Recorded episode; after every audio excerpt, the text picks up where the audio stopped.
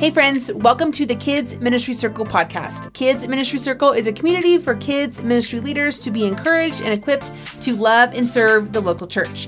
I'm your host, Lauren Jackson, and today's episode was such a sweet one for me. I invited some former coworkers of mine, Ryan and Parker, to talk about how they bridge the gap between kids ministry and student or youth ministry. This is a hot topic of conversation as the spring season is typically one where we start planning our promotion Sunday, move up Sunday, graduation Sunday, whatever you want to call it. But we want to emphasize transitioning our kids into students with intentionality. And that means preparing them partnering with parents really well, and then celebrating them well. So, we talk about how Parker and Ryan have a specific program for fifth, sixth, and seventh graders, and how they are really intentional about training these kids to get into God's Word. And I cannot wait for you to hear this conversation. It is definitely one where you will want to take some notes. So, let's jump right into the conversation with Ryan and Parker. Ryan and Parker, welcome to the podcast. Great to be here. Super excited. Hey, Lauren. All right. Why don't you kick us off by telling us a little bit about yourself? How did you get into ministry and where you guys are currently serving? Uh, Ryan, why don't you go first? All right. Well, my name is Ryan George. I am the students director over middle school and high school at our St. John congregation at the Austin Stone here in Austin, Texas. Uh, I've been serving in ministry, vocational ministry, for about nine years. Uh, in a couple different roles. There's been four different churches I've worked at, from Chicago to Central Illinois, and then out to Austin from there. And all, all of them have involved some form of student ministry as part of what I've done. So it's kind of what it's looked like for me. And then three years coming up for the the Stone. So yeah, started right in the middle of COVID kicking off. It was a wild ride, but we're here and we're doing this thing. So that's some of my history. That's awesome. All right, Parker, what about you? Yeah, so I have been, uh, I am the kids ministry director at the St. John campus of the Austin Stone. So Ryan and I work closely together here at St. John, and we love it. I started serving in kids ministry as a sixth grader about 20 years ago and have been doing vocational ministry on and off for the past 10 years. In kids ministry, I did some student ministry, did some camp ministry, and I've been here at the Austin Stone for two and a half as kids ministry director. That is awesome. So, one of the reasons why I wanted you guys to come on the podcast is because this season of ministry, this spring, kind of before summer season, is really popular for ministry leaders to start thinking about the transition between fifth grade or sixth grade into students. And whatever that may look like in your church context now's the time to start thinking about it. If you're not thinking about it you should start thinking about it. And so one of the reason i one of the reasons i wanted to invite Parker and Ryan onto the podcast is because I think they do this really well. And from firsthand experience, I know this has been a conversation across the family ministry team at the Stone, and we're really trying to make sure that it's a seamless transition, not only for the kids, but also for the volunteers and the parents. So let's talk about this crossover between fifth and sixth grade, or fourth and fifth grade, or kind of whatever that transition may look like for your ministry. And so it's been talked about for a long time that this transition often loses kids, right? They are coming on Sunday with their parents. Their parents are the primary drivers to church. And then students happens and they're not coming on Wednesdays. They're not coming on Sunday evenings. There's just this disconnect there. And a lot of times kids get lost in the shuffle. So for you guys, why do you think that happens? What do you think is the thought and kind of the history as you guys have seen this transition happen why do we lose kids? One of the reasons i think that we see this drop off is uh, it's such a stark change from kids ministry to student ministry. So kids who have been at a church for a long, long time. They know the staff, they know the volunteers, parents know the staff, parents know the volunteers, and now they're stark transition. You've got these new leaders that are supposed to be leading you, and there's no relationship that's been developed. And so I think one of the big things is that they it's a new thing in their minds instead of oh i go to church and this is my church and these are the people it's like hey i left that thing i used to do and now i'm in this new thing so i'm gonna get to decide from the ground up whether I'm going to continue to be a part of it or not. And so that change mm-hmm. in leadership, I think, is really hard for a lot of kiddos. Yeah, that's true. That was a big one for me too, is that so much of family ministries is built on trust with parents. And so if that trust hasn't been built from those who are leading students ministry in those kid ages in some way, uh, then it's like a, a whole new rebuilding season of like, we don't know these people. Uh, we don't really know what they're about. We don't know if we trust them. We don't really even know what the ministry programming looks like. And like Parker said, it could be like vastly different, and usually is from what they were doing in kids ministry. So I think all those big changes and just like relational changes with who's leading uh, and what that looks like can be a big reason for some drop off for sure. Yeah. Yeah, that's a good point. And we'll get to the parent piece here in a little bit. But what does it look like to build trust with the kids that are coming up through the grades maybe they're not quite fifth graders yet, but maybe they're second or third graders. And you know, hey, I'm going to try and invest in them and build trust with them so that when they get to that fifth or sixth grade, there's some sort of relationship already built. So, what does that trust building process look like? Yeah, here at St. John, we've got a really cool ministry called 567 and I don't have to get into the logistics of all of everything we do, but the the basic part of it is that we want kids to be able to transition well and we want them to learn to study the bible on their own. Those are kind of the two big things we're trying to do. And what it does is uh, as we built out this ministry it became an overlapping ministry where kids in fifth grader kids who are fifth graders are still in our kids ministry and kids in our sixth and seventh grades are still in our student ministries. But they come together on sunday mornings in five six seven and ryan and i get to lead that together with our other family ministry staff. And so kids are getting to build relationships with him for a whole year before they're ever mm-hmm. a part of student ministry programming, before they go on the trips and do the missions and are part of uh, the student small groups. They get to meet Ryan, know Ryan, grow under Ryan for a whole year. And so we have our own volunteer team that's separate from kids or students that runs that. And uh, it's been really, really cool because that time where they get to be in front of Ryan allows them to build that trust while still having the trust of, hey, I know Parker and Parker's here and he's a part of this thing too. And so by the time they're moving into sixth grade, they've got a strong foundation. Yeah. Yeah, that's awesome. I think when, when we launched this whole five, six, seven idea for fifth through seventh graders, I don't even know if this was one of the benefits we were like highly viewing of the strategy for it, but it's become, I think, one of the strongest pieces of it is that in most churches that that like jump between fifth and sixth grade is just really jarring because it's like we didn't know the leaders. Uh, these are brand new faces a whole new ministry strategy sometimes. But for us because we've developed a ministry that overlaps completely kids and students like i know all the fifth graders names now. Like i've met parents who don't have older mm-hmm. kids their fifth graders their older their oldest kid. I know them and i've made a connection with them. So it's made for such an easy transition between ministries and such like a really concrete partnership between kids and students because we have a ministry that is actually both of them together. So yeah, I mean, I think that'll look very different at other churches if a church wants to try something like that. But the way we've done it uh, has had a lot of cool fruit like that when it comes to like this transition going really well. Yeah, that's awesome. I love that picture of like when you think about the relay race analogy and passing the baton. Usually for ministries, that happens over the course of like three, four weeks, maybe.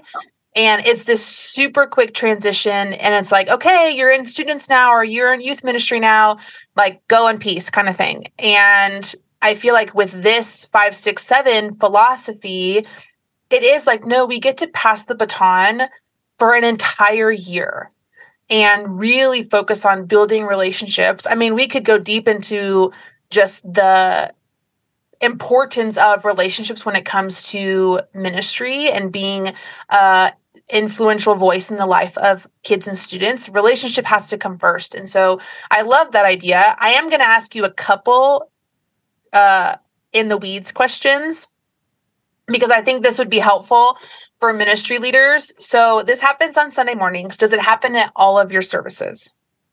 It takes place during one of our services because okay. our middle school ministry is smaller in numbers than our kids ministry. We wanted to put all of the kids together so that it still still felt like a hype fun place to be instead of showing up uh, and there be significantly less kiddos than they were historically used to. Yep. So Yep. in order to keep engagement high. Yeah, that's awesome. What curriculum resources are you pulling from? So we we've developed our own curriculum for this, and it's basically just an inductive Bible study. So we wrote a curriculum that takes them through the Old Testament in the fall, and it's just like snapshots from the Old Testament, but a timeline of the Old Testament where they're hearing the story of Scripture. So it's you know creation, fall, promise, family, freedom, conquest, kingdom, like those seven words they hear over and over again, and we kind of help them locate where they are in the Old Testament. So that's the fall. And then the spring is the New Testament, where we're going through the birth of Jesus, life of Jesus, all the way through resurrection, the, the expansion of the church. And so they, they get this picture of here's a story of scripture. But yeah, we we developed that strategy and kind of scope and sequence, and then wrote the curriculum, which really just meant selecting passages, uh, designing how the inductive study is going to work, which is based off of the way that the Austin Stone more broadly does inductive studies called the REAP method. But yeah, that was our, our strategy for it. Uh, and we kind of just came up with that in house.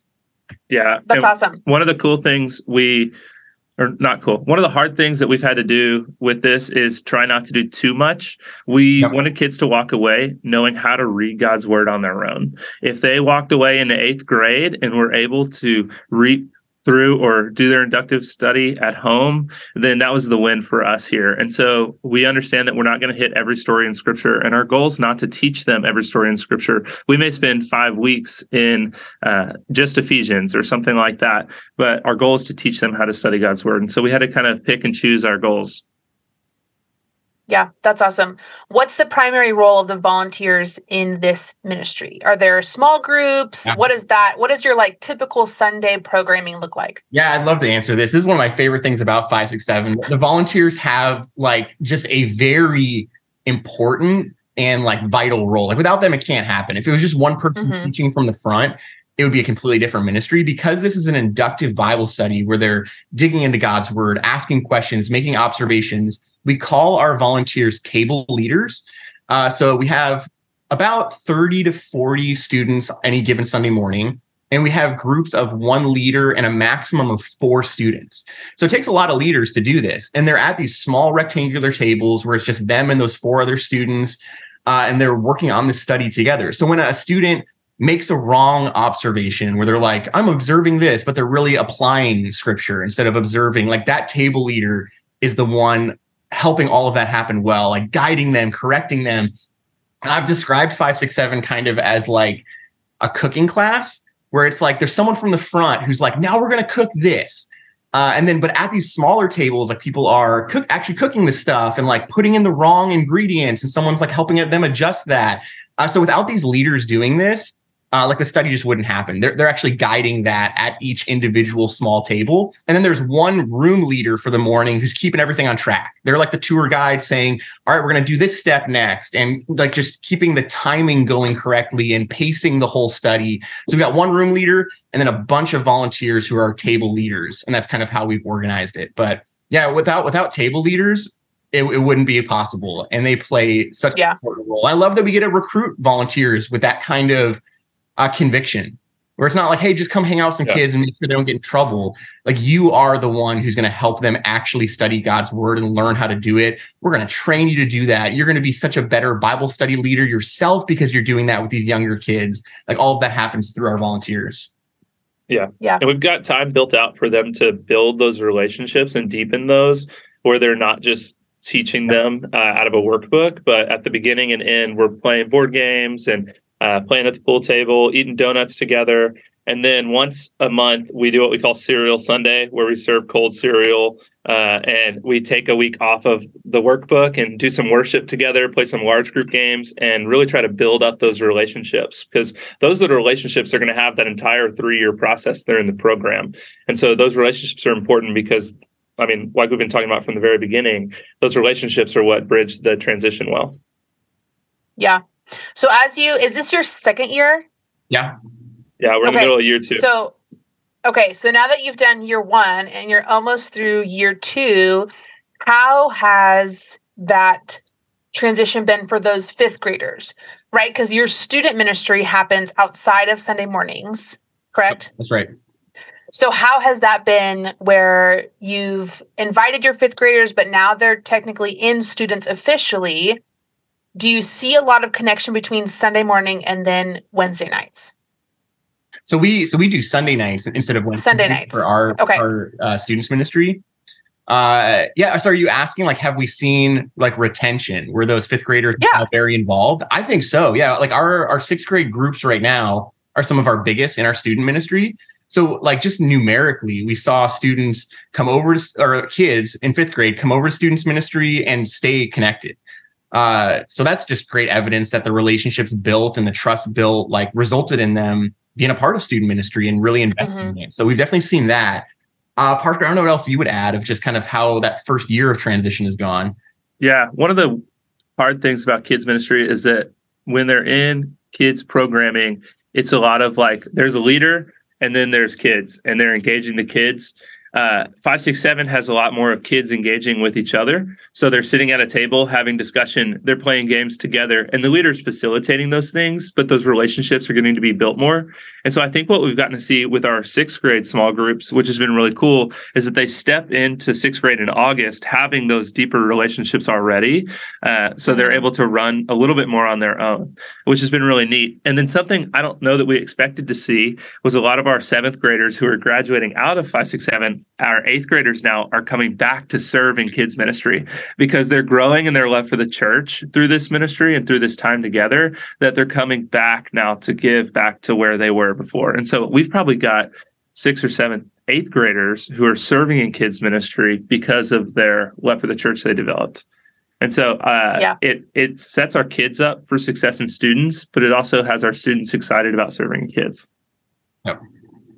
That's awesome. I love that. I love that surprising piece of, oh, we didn't really expect this, but how we've invested in these kids and really gave them a space that values them and the season that they're in in childhood and in adolescence and it and that's just one way that says oh the church sees me they're not expecting me to to go down to third grade. They're not expecting me to go up to eighth grade. They're seeing me in my season. And that's not something that you guys openly say to these kids of like, we see you. But those small acts of intentionality behind programming and behind volunteers and table leaders and content you're teaching them ultimately is a way to show them that, hey, we see you and we want to help you grow. And I do feel like that helps them grow in their love for the church. And so I think that is really sweet um, to kind of reflect on as you're in the middle of year two. And I'm so excited to kind of see what happens over the course of finishing out year two and then on to years three and above. Yeah. So those my- middle school years, they're like, they're weird years for kiddos because what they want is acceptance and what they want is to feel known. And the way that we've set it up gives them that because if you're doing kind of the traditional like they're in fifth grade then a stark transition to sixth grade when they're most wanting to start feeling known is when they don't at all. And so mm-hmm. this overlap of a whole year in our ministries allows them to enter that space feeling that somewhat from leaders and volunteers and has been a huge blessing. Yeah. That's awesome so, my next question for you is How are you equipping parents to make this transition? What does that look like? I know in my ministry years, you always have the parents who those fifth graders are their oldest child and they're like i have zero idea what i'm getting myself into with having teenagers and students and just this idea from going from okay i had a kid and now i have a student and that can be like mind blowing. And there's a lot more conversations that are happening in students that aren't necessarily happening in kids. And so, how have you guys launched five, six, seven, but also said, okay, parents, let's equip you also because we still want you to be the primary spiritual voice in the lives of your kids? Yeah. Yeah. On the front end, from the kids' ministry side, we do a lot of handoff uh, and that handoff you know you use the running the baton and handing off the baton and you see one person in a race they're running for a while and then the two people kind of start to run together and during that running together is when that handoff happens and then the second person takes off. And so we want to do that handoff where we're moving together where i'm reaching out to parents and saying hey you're going to hear this from ryan soon and then ryan follows it up and actually gives it to them and hey ryan's going to be having this soon and then ryan does that thing and so they're mm-hmm. hearing from someone who they have built a lot of trust with, like, hey, this is a trustworthy person. This is someone you should want to follow. This is someone you should want to hear from. This is someone who knows what they're doing. Uh, and you're going to grow to love them. And being an advocate and uh, the voice that's celebrating students before kids get there is kind of what we're doing on the kids ministry end. Yeah. That's awesome and I want to see. I think this is an area that I want to see us grow in. Uh, I don't think we're super strong in this. Like when it comes to parent equipping, wouldn't be like, man, we're just like killing it. Uh, there's a lot more work to be done here. There's thing and there's things that the Stone has been working on for a couple years now. When it comes to some papers on like developmental uh, stages for different grades, and just writing up even these written resources that we can give to a parent and say, hey, as your kid goes from fifth grade into middle school, here's some of the developmental changes when it comes to how they're thinking, how they're approaching questions of faith that you should be aware of and you can be pressing into and be strategic about as a parent. I want to see those launch soon and then do some really practical things to get those in parents' hands, help equip them in some of that stuff. Uh, so there's good things coming, but I, yeah, I think when it comes to equipping parents, that's one area in the years ahead I want us to do a lot more work on. Mm-hmm. Ryan, you guys do some things though now, right? Like you guys do like parent huddles, like we do like we you talk with parents at the bridge. And, oh, yep there, there's some definite touch points built in we're like going into the new ministry year in august we'll have a uh, like a fifth grade meeting or lunch for parents where we'll get all those fifth grade parents and ones that i already know because of five six seven but we'll get them in a room. Mm-hmm. all right your kid's about to have promotion sunday happen like next sunday or whatever. Here's everything you can expect as they make the change into students ministry uh, that conversation goes so much better because there's relationships. It's not like the first time I'm meeting them, uh, but there are big changes coming for them where they're a part of our small group community in sixth grade for students ministry now. So here's what that looks like. They're a part of all of our trips and retreats that students do. As a parent, here's what you can expect for that. So having some built-in rhythms of parent info meetings and stuff like that, really basic stuff, but getting that out in front of parents really far in advance, being consistent about those things, that goes a long way too. Yeah, and then yeah. student ministry parents have a lot more interaction with one another than kids ministry parents. And so we created some events that take place this summer between fifth and sixth grade year that we call the bridge. And those are largely kid focused, getting the kids together to have fun, build relationships, and launch into student ministry. But in those events, creating spaces for parents to connect with one another, where students aren't just connecting and building those relationships, but parents are getting to do that too. And so Ryan gets to get in front of parents at those events. I remember last year we did like a pool party and Ryan was sitting in the pool house with dads, talking with them about student ministry as they had questions, um, and then getting to come out and play some spike ball and engage with kiddos as well. That's awesome. I love that idea of of creating space for kids to get to know each other, but also saying, hey, parents, we also want you to get to know one another because these are your people. These are your people to ask questions to and share things with and depend on when the teenage world is running rampant in your house. And so I love that of making connections, but also I feel like the, for those new parents who are coming into students to say, oh, these parents that I met have an eighth grader and they're a few years ahead. And now I have their phone number and now I can grab lunch or coffee or ask questions. And just building those relationships are also really sweet for parents. And so I love that you guys have this focus of not just the kids building relationships, but the parents. And that's really sweet.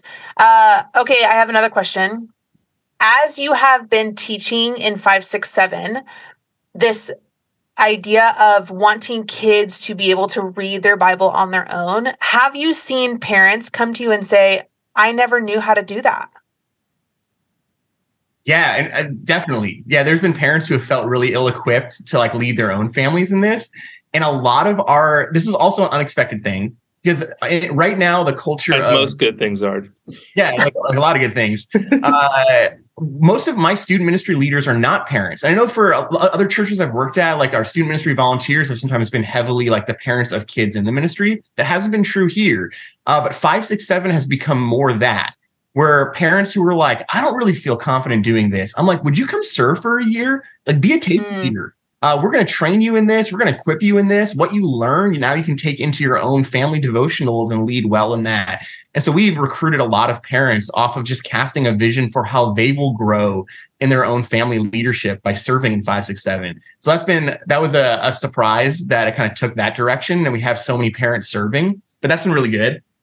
And that's a brilliant idea. Uh, that's like so smart because it's like, oh no, you can learn this alongside your student and that is so smart. Okay, keep going. yeah. going. well, the ultimate the ultimate goal of what we do is parent led discipleship. If we're doing what we're doing and parents aren't discipling their kids, the fruit is going to be so much smaller because the time is so much less. And so we want those parents to come in and be able to be equipped to lead their kiddos. And serving in 567 is a great way to do it. We've had a lot of parents come to us and say, like, my child wants to read the Bible and I don't know what to tell them to read. Um, and my response is usually like, have them read whatever you're reading and uh, talk with them about it. And so they want that, they desire that. Yeah. That's awesome. I love that. I love that so much of it's the kids because you and this 567 ministry decided to invest in the kids. They're ultimately changing the course of their family and their generation and I think that is so cool to see the parent the kids taking that home and saying hey parents look at what i'm reading and look at what i'm doing like and it spurs on the parents to be better and to be better followers of jesus. And i think uh if you're not focusing on that in your volunteer trainings then i don't know what you're missing on. So for ministry leaders who want this who want a intentional transition between fifth and sixth grade. Maybe they're not ready to start a separate program, but they want to think intentionally about this for their kids and volunteers and students or and parents. Where do they start? Yeah, I think the yeah. lowest bar is time with a students director. And so even if you're not ready to launch a whole new program, have your students director come in, once a month and teach your kids large group story. Have them come by uh, the fifth grade classroom and meet parents during pickup. And so this is something Ryan and I have been talking about a lot and wanting him to do more to help that transition to fourth and fifth grade. How do we make the on ramp even longer so that we can make the transition even smoother? And so it's just time. All these relationships are built over time. So the earlier you get started on building those, the smoother the transition is going to be. Yeah. Mm-hmm. And I mean, the other advice I would give would be true for any ministry that you're thinking about doing something new for, but spend some time uh, like vision casting to like your lead pastor and saying like like we've been blessed at the Stone to be in a context where there is a vision for a unified family ministry. Uh, but a lot of people are going to be at churches where it is more siloed, and there's a kids ministry, a student ministry, a, a vision for a, a, family ministry more broadly maybe isn't there yet. Uh, so getting people on board with that and casting vision for what that could accomplish if there's more partnership and collaboration between these different staff members or as an overall ministry, it's going to mean you go slower to do that. You're not like, here's the new program, let's launch it but spend like a year, spend a season getting people on board, casting vision, painting a picture, telling stories of what it could look like from podcasts like this and stories you're hearing of other churches doing it, uh, and then ease into it in a way that works for your context. But yeah, get some people on board if you need to do that initial work. Um, but that's going to go a long way to have a firm foundation and buy in from your lead pastor, from others who are setting that direction for the church. Mm-hmm. Yeah. Your first sure. step may just be going to lunch with your students pastor or your youth director or your kids director. Like it could be just connecting with your counterpart and saying, "Hey, what would this look like if we worked together?" Because I do think churches can be siloed in this area and it can be a well, here's my Excel list of all my graduating fifth graders. Here you go. But really, what does it look like to work together on this project? And I think that is super smart about having about inviting the youth director or whoever's leading the student ministry in on a Sunday and say, "Hey, come play a game. Come like with your high school students and sing a song." I don't know. There's so many things that you can do in kids to start building those relationships. And I loved your idea, Parker, about even having your student director stand and welcome fifth grade kids into the classroom yep. because then they're meeting parents, they're meeting kids, and they're this new face that they can. When you're a new face, you can say, Hey, what's your name? Tell me about, like, you can ask all those questions that are just an uh, option in an opportunity to build relationships. And so I think that is so smart. And that's something that people can do today. Like, that is something that you can implement this Sunday yep. of saying, Hey, coworker, student leader, could you just stand and check in and start meeting these parents so that they begin to see your face and hear your voice so that they're not super surprised when we transition fifth graders? I think that's oh, really oh, yeah. smart. Do it. Write that email. Send that Slack. Do it. Call them. Turn. Yeah. Ask. Ryan and I, right. Ryan and I have been really blessed by our friendship too. I think a lot of this is strengthened just because we have a relationship with one another, because we grab mm-hmm. lunch together, because we talk about this with each other. We're not just trying to run our own things, but because we want to work together and view ourselves as a team leading the family ministry together instead of I lead kids, you lead students. It has been a huge blessing and allowed us to do some of these things and make some of these changes. So I think what you're saying is right yeah, Agreed. that friendship is important. Agreed. I see you as a friend too, Parker. And if I've never said that, now you know. So mm-hmm. thank you. Yep, got you. That's so sweet. This little like sweet moment on the podcast. um, okay, so the last question we always ask is if you were talking to someone brand new in ministry, it could be youth ministry, it could be kids ministry, ministry as a whole. What would be your words of encouragement or advice for new leaders? You want to go first? Um, yes. Are we talking about staff or volunteers? Staff. Okay. Well, staff in terms of like maybe they're leading the ministry, maybe yes. they're not getting paid in this yeah, yeah, yeah. time, but someone who is leading and in charge of a ministry. Yeah, man. My first piece of advice uh, is twofold. And one is going to be super personal related, and the other is ministry focused. And so, personally, don't let those spiritual disciplines die. When you're preparing lessons and you've got tons of work to do, sometimes it's easy to be like, ah, you know what? I already spent a ton of time in my Bible today preparing to write. I don't need to read it as well for my own edification. And that is wrong and a lie. Um, you need those spiritual disciplines because your relationship that you have with the Lord is going to be the foundation uh, from which any ministry is done.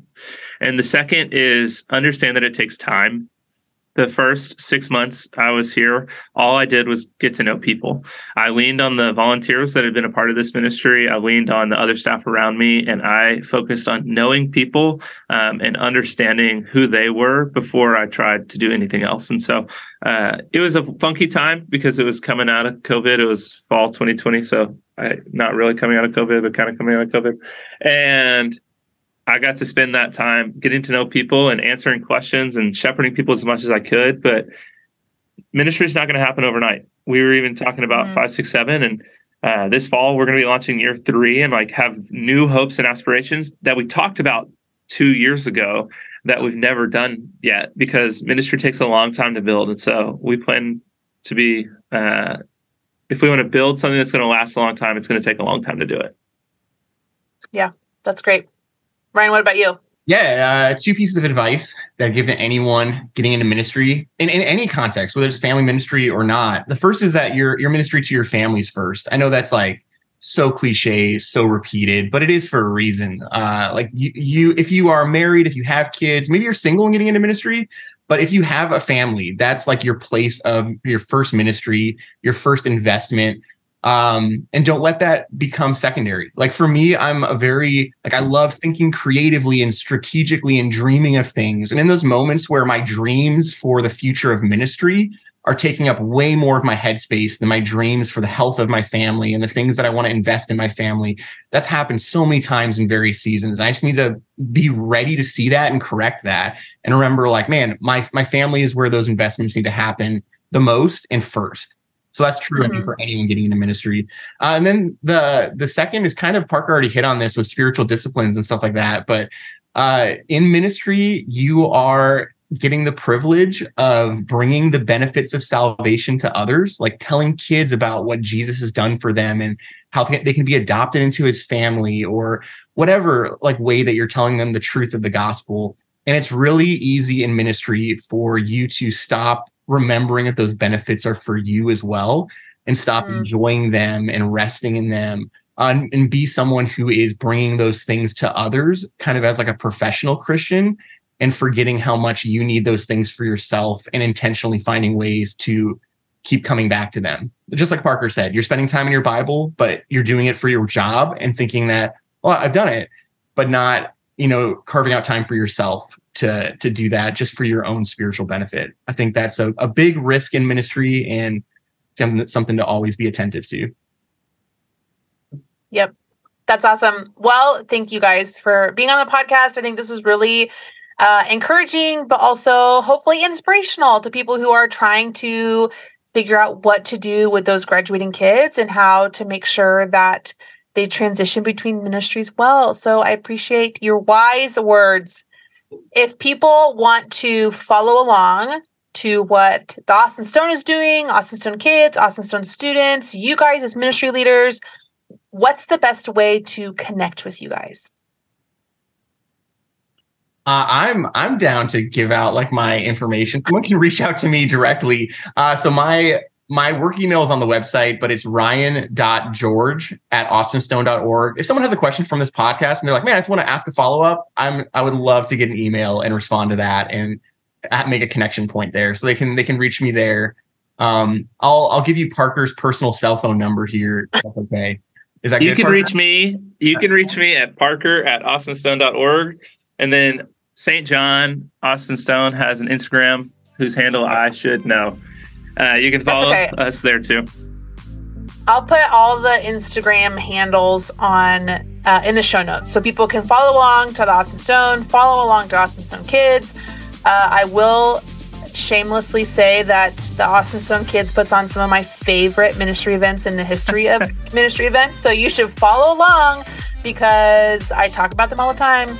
Um, okay, I think that's it. Well, okay. thank you guys. Thank you so much podcast. for having us. It's been super fun. It was really great. I appreciate you having us on. Friends, didn't you just love that conversation with Ryan and Parker? I hope that you feel encouraged and maybe inspired to start something in your ministry context for those fourth and fifth graders or fifth and sixth graders or whatever your age group may be discipling and partnering with parents and inviting volunteers and kids to lead in those unique ways is so important. And we get to be the ones who create something and create spaces for kids to continue to dive deeper in their relationship with Jesus. It was so fun for me to hear about this conversation and hear about what they were doing because I got to be in those conversations a few years ago. And now to see what we talked about as a staff come to life and watch it bear so much good fruit for their congregation was so encouraging. And so I hope that you felt encouraged as well.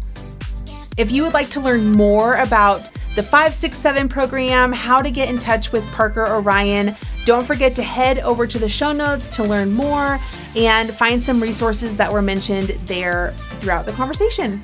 You can keep the conversation going over on Instagram at Kids Ministry Circle on both Instagram and Facebook. And as always, thank you so much for listening, and we'll see you next time.